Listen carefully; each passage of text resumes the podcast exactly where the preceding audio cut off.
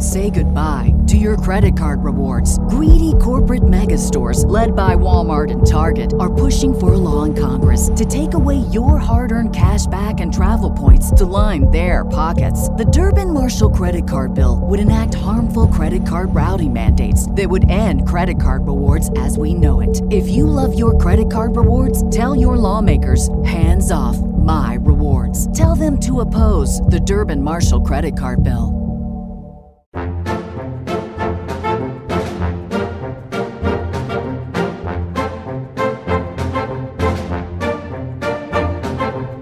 Welcome to Disney Deciphered, a podcast helping you save money, time, and stress as you plan your Disney vacation. On today's episode, we take a look at everything you need to know about tickets in 2021, including the return of park hopping and some strategies if you plan to park hop. Find all episodes of this podcast at DisneyDeciphered.com, Apple Podcasts, Google Play, Stitcher, Spotify, or anywhere you find podcasts. And we'd really appreciate it if you could leave us a positive rating or review. Connect with us anytime, DisneyDeciphered at gmail.com, at WWDeciphered on Twitter, or on our Facebook page, Disney Deciphered. If you're looking to plan a Disney vacation, let me be your travel agent at no cost to you.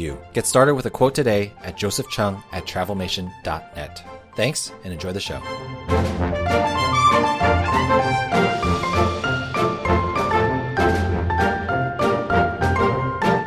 Hi, I'm Joe from As the Joe Flies, And I'm Leslie from Trips with Tykes. and welcome back to Disney Deciphered. So, Disney has been reopened for a while now, and I think at this point we're pretty confident that the way things are going for Disney World tickets is going to be the same for the rest of 2021. So we thought we would consolidate everything you need to know about tickets. A lot of it is going to be review, so we'll get through it quickly. But you know, the big thing that's been added in 2021 is park hopping. So we'll talk a little bit about how that's working and park hopping strategies as well. So you can think of this as our 2021 Disney World tickets episode. Before we get to that, we have some patron shout outs. If you want to join our Patreon and support the podcast, you can check us out on patreon.com slash Disney Deciphered, where you can get bonus content, get the episodes a little bit early and stuff like that. So Leslie, why don't you start with our Patreon shout outs? Certainly. So thank you so much to patrons Scott M. and Lauren H. And an additional shout out to Shelby S. for her one time donation.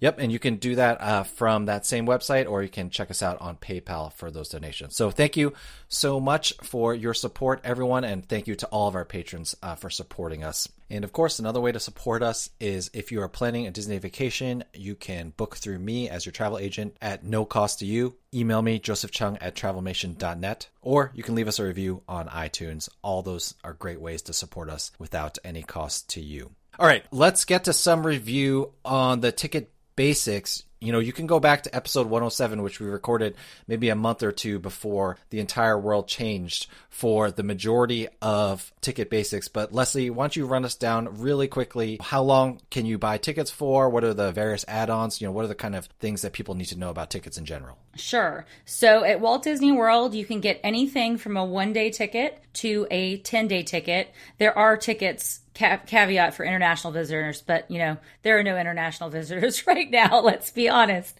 So for for those domestic travelers, that's what's offered. And then there are all sorts of add-ons to those tickets. There's sort of the base ticket that just gives you the one park per day, but you can add on something called water parks and more, which gives you allotments to go to both water parks if and when they're open. And there's also something called the park hopper option, which allows you to hop between different parks in a single day. Then there's the park hopper plus, which essentially combines those two benefits that gives you park hopping and then additional allotments to go to water parks and, and other kind of add-ons that Disney has. So yeah, that's that's what we what you got. And I mentioned water parks, and you're only going to get one of them for now. Um, Blizzard Beach, one of the two water parks, is opening on March the seventh, but no word yet on Typhoon Lagoon, the other water park. Right. And some of the other things you can do with water parks and more is like mini golf, NBA experience, ESPN zone. Kind of nice little add ons for your trip, but they're generally not game changers with the exception of the water parks. The kind of general thing you need to know is that the more days you the more days you have on your ticket, the cheaper the cost is per day. You know, a one day ticket can cost upwards of $120 and all the way up to like 170 or 180 for a park hopper ticket. But if you get like a 10 day ticket, it's going to cost you like $45 a day or something like that. So, you know, Disney really prioritizes you having longer ticket dates. And really, when you get to like day five, six, seven, eight, nine, ten, you're really only adding like 20 to $30 per day when you get to those lengths of tickets. So that's kind of another thing that you need to know. Another quick change from a few years ago to review is that these tickets are dated now. Leslie, can you tell me how do the dated tickets work? I will try, Joe. This is very complicated and this always makes my head hurt. But the bottom line is that depending upon what the first day is that you purchase your ticket for, it will cost more money. So, you know, there's certain holidays. If you start on that, it's going to be more money on those days. There's some strategy involved because when you buy the tickets, they're not just good for those number of days. You buy a seven day ticket, it's not just good for seven days. You have a window of time, a broader window of time in which to use the ticket. So, so what's the strategy point there, Joe? Yeah, so if you're not buying a package from Disney, and you're just buying the ticket separately, you can always look to start on the cheapest day that will work for your vacation. Like you said, you know, there's a window. So, you know, if you know you're going to want to go to the parks on these seven days, but they fall in a 10 day window that starts with a little bit cheaper price, uh, you go ahead and book that but really, the bottom line that you need to know with the data tickets is that if you're going on more crowded times, you're going to pay more for your tickets. So if you go on Christmas Day or New Year's Eve, your tickets are going to cost way more than if you buy them, you know, for like the fourth week in January or something like that. Now, an important thing and the final thing that we need to review is that before you buy your tickets nowadays, you really want to check for park pass reservation availability because since reopening, Disney has implemented this park pass reservation system. So, along with choosing the dates that you're going to visit Disney World, you also have to make park pass reservations to declare what park you're going to visit on what days. Let's say I am buying four day tickets. Well, I got to tell Disney, you know, this day I want to go to Magic Kingdom, this day I want to go to Epcot, this day I want to go to Hollywood Studios, this day I want to go to Animal Kingdom.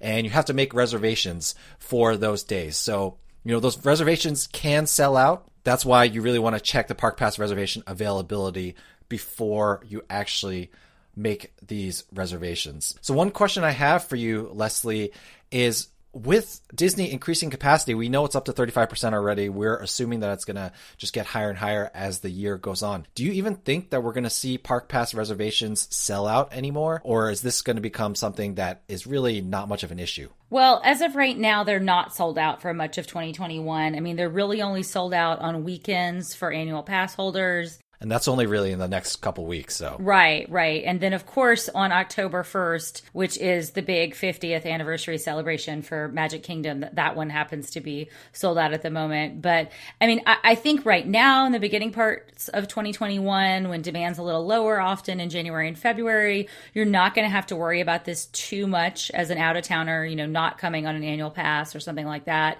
But you know i do think that there will be times where you're going to have to be a little more vigilant. I mean, I'm I'm thinking especially like ahead to to maybe spring break, Easter weekend, something like that. We're going to have to watch out for. But but right now, as we're recording, things are pretty much wide open with the increased capacity.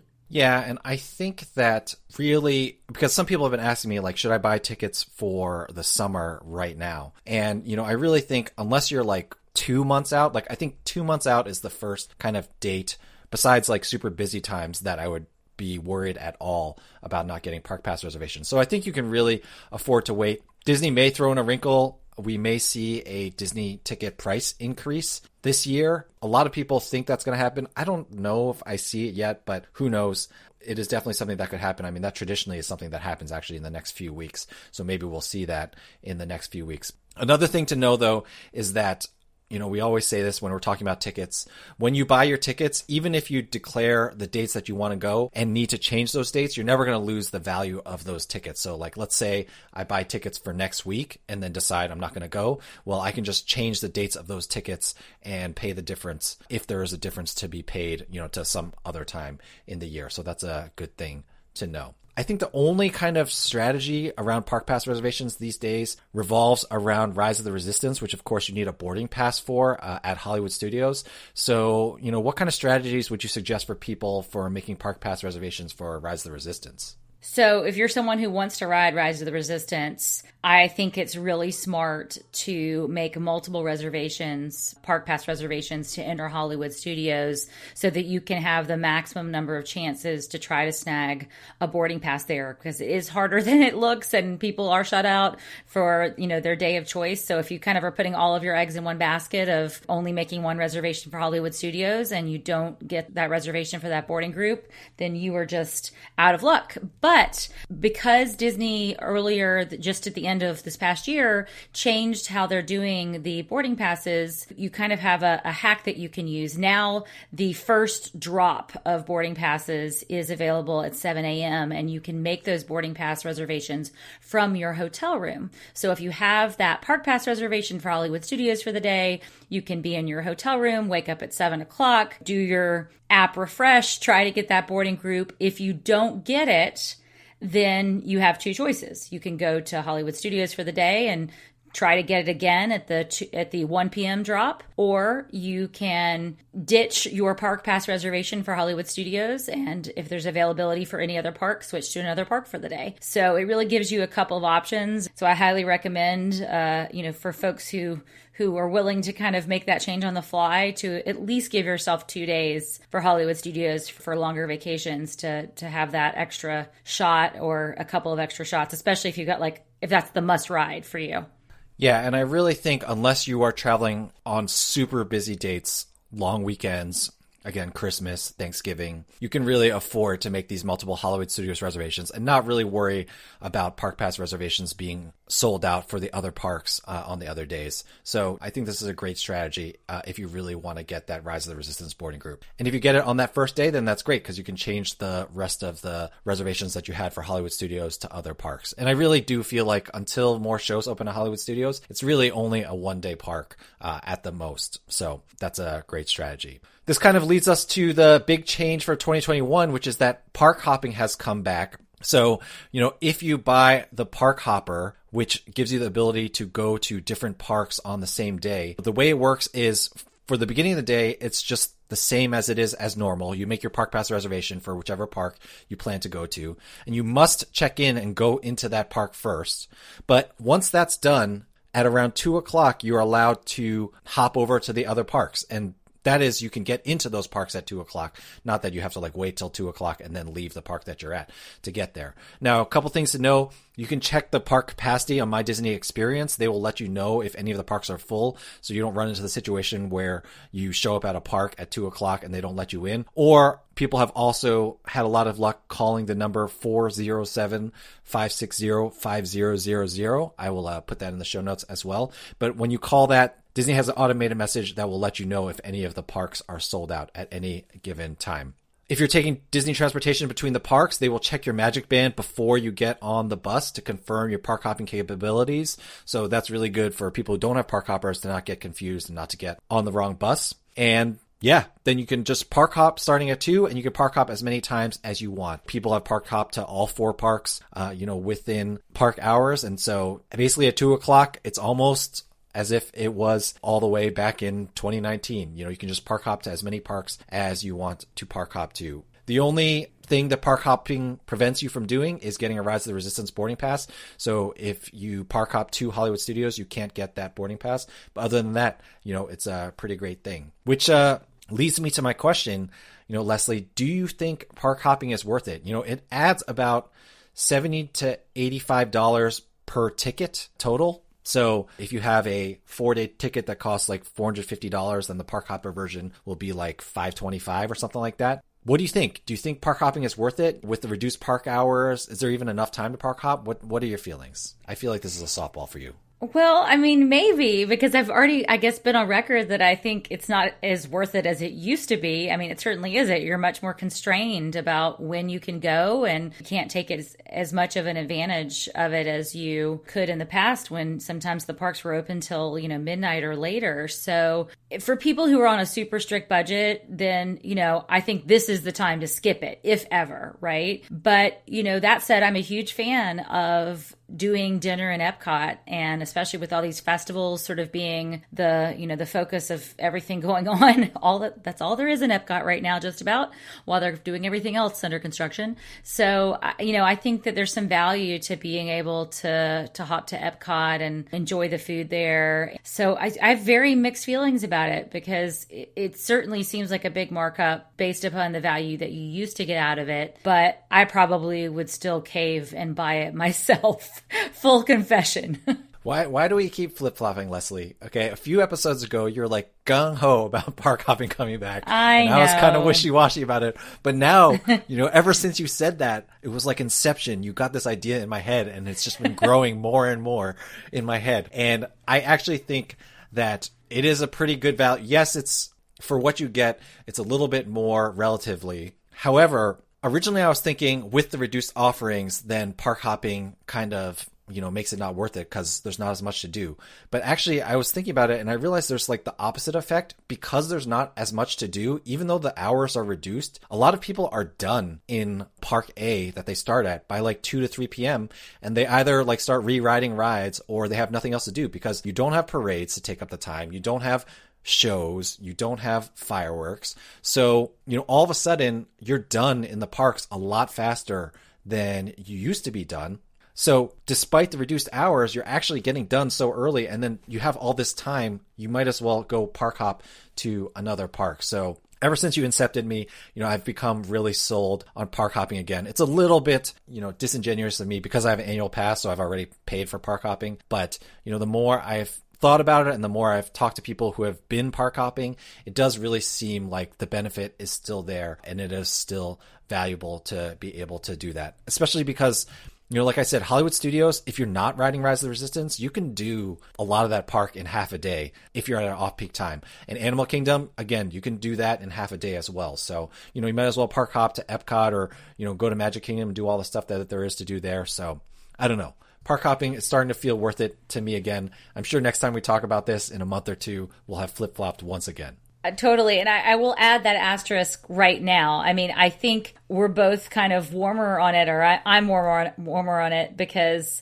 you know, it hasn't been sold out right now. There haven't been problems for people hopping with availability, but will that always be the case? I don't know. As they increase capacity throughout the parks as we get further into the spring, as, you know, more demand comes back, as more people buy the park hopper because it's working, maybe, will we start to see issues where, you know, somebody gets on a bus and, and gets by the time they get to the park, maybe there's not availability anymore. I don't know. I'm to wait and see. I mean, I'm sure Disney has, has got the algorithm down pretty, pretty carefully, but it, this is a moving target.